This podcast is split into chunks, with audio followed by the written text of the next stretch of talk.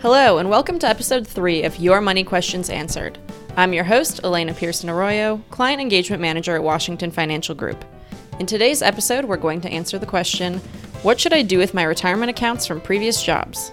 But first, a quick word from the good folks at Compliance.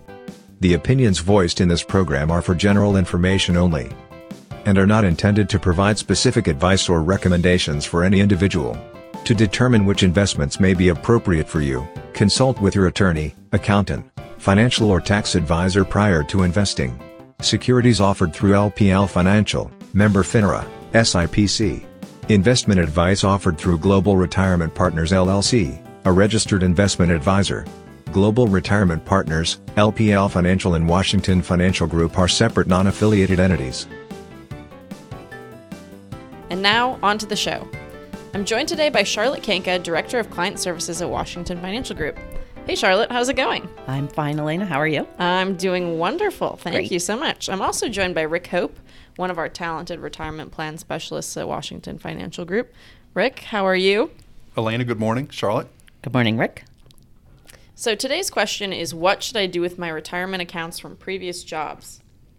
So I believe that the average American has something like from age 18 to retirement 12 jobs. That's what i've read uh, throughout their lifetime which is pretty crazy. But when you think about you know being 18 you have these summer jobs. Some of these end up having retirement plans on them if Right. you're working full-time over the summer. And some people have the ability to accumulate just massive amounts of 401ks 403bs that are just kind of hanging out there. And i always get the question what do we do with them is it better to leave them separate do we consolidate them so what are some general like rules of thumb and how do we actually go about you know making sure that we're keeping track of all of these all of these funds and we're doing the best thing possible for for our accounts Sure. Well, we recommend one of two two options. Um, one is roll your old retirement plans into your current plan. Um, you know, a couple things you'll feel you'll feel better about having all your money in one place. Uh, you, a lot of times people forget they they worked at some employer X number of years ago, and they forget about um, that money's there.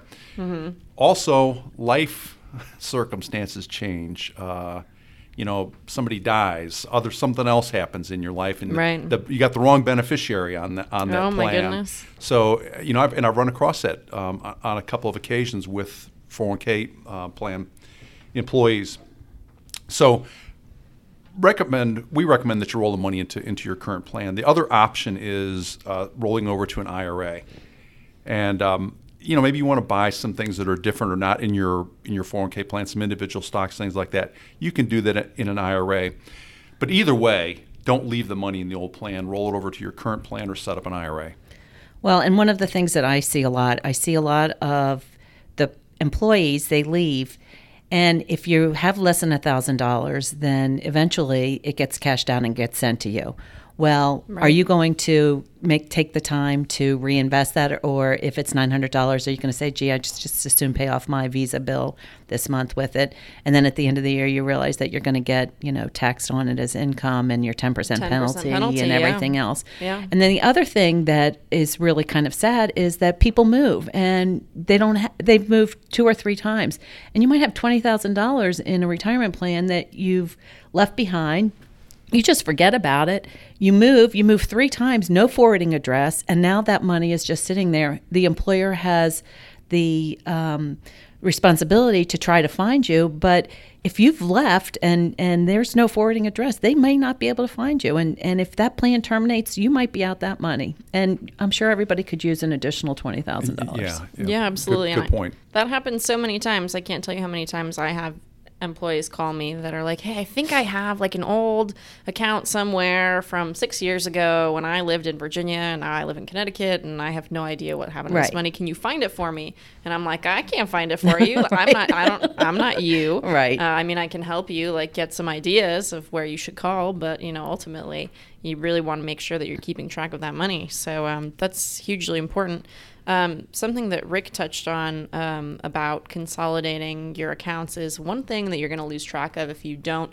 Um, if you don't keep track of your account, if you have any life changes, is your beneficiaries. Yes, right? uh, I thought of that exact same thing. So I remember when my grandfather passed away, I think he left like eight different retirement accounts just hanging around, and they all had different beneficiaries on them. And he and my grandma were divorced, and so my dad and his two sisters had to sort of hash it out and figure out who was getting what because it was basically completely arbitrary because he had just selected his beneficiaries at random points Right. of his life, Right, right? right. Um, so something that you definitely want to keep in track of, keep track of. God forbid you have, you know, something happens to you.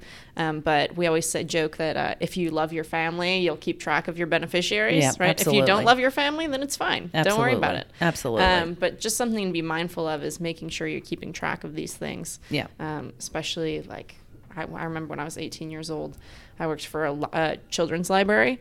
And I actually got a 401k because I was working like 40 hours a week, and the minimum age was 18. And I recently found my 401k statement, and my beneficiary on my plan was Andrew Marr. You guys know who Andrew Marr is, right? No, No. sorry. Okay, well, I don't really either, but I really loved him when I was 18. So hugely important. Andrew Marr, if you're out there, you have are a a claim beneficiary. to about $800 of my money. Um, so if you ever get this, you should, uh, and uh, Oh, something shoot. happens to me, you can, uh, no, I'm kidding. I've already removed him. He's long gone. Um, Oh, dear. But it's really important It things. is important. It Um, really is. What are some good rules of thumb, when, Rick, when it comes to like evaluating um, whether or not you should move your money into the new plan versus like an IRA? Well, the the things you want to look at are the expenses in the plan. Generally speaking, in today's in today's 401k plan or 403b plan, the expenses are, are really low. It's hard to invest on the outside and get a, a cheaper option. So that's one thing you want to look at. Uh, one another thing to look at is the, the types of investment options. Um, you know, and again, most plans today carry a number of different investment options that'll probably have everything uh, you want. Your question was versus an IRA. Mm-hmm, yeah, yeah. So th- again, back to this idea: if you want to uh, invest in some individual stocks or some specific type of uh, uh, investment product that's not offered in your 401k, then you want to look at an IRA. There's so many options out there for IRAs. You can set up a really specific IRA. I was looking at something the other day in an IRA for options, trading options. It's out there. You can just look at it. You can you can come across that stuff. Right. I guess if you want to do something a little bit more creative, then that always is a good option. But then, of course, from the fee perspective, that's really important too. Yeah, absolutely. You want to make sure that your fees aren't digging into um, into your plan Right. too much. So that's again another good reason to keep track of everything. Yeah. Just good performance in general. Um, so. Um, thank you so much for both being here today. Oh, thank you for having Good- us. yeah, Uh, I really be here. appreciate it. Um, folks, if you have a 401k or a 403b or some other account floating around out there, um, please go find your statements and make sure that you're uh, you're comfortable where it is and that you're not losing track of it. Um, feel free if you have any questions that you'd like to address us in a future episode or if you need any help uh, with your uh, old 401k 403b plan, feel free to shoot us an email at info at washfinancial.com. Thanks for listening to Washington Financial Group's Your Money Questions Answered podcast. Connect with us at washfinancial.com.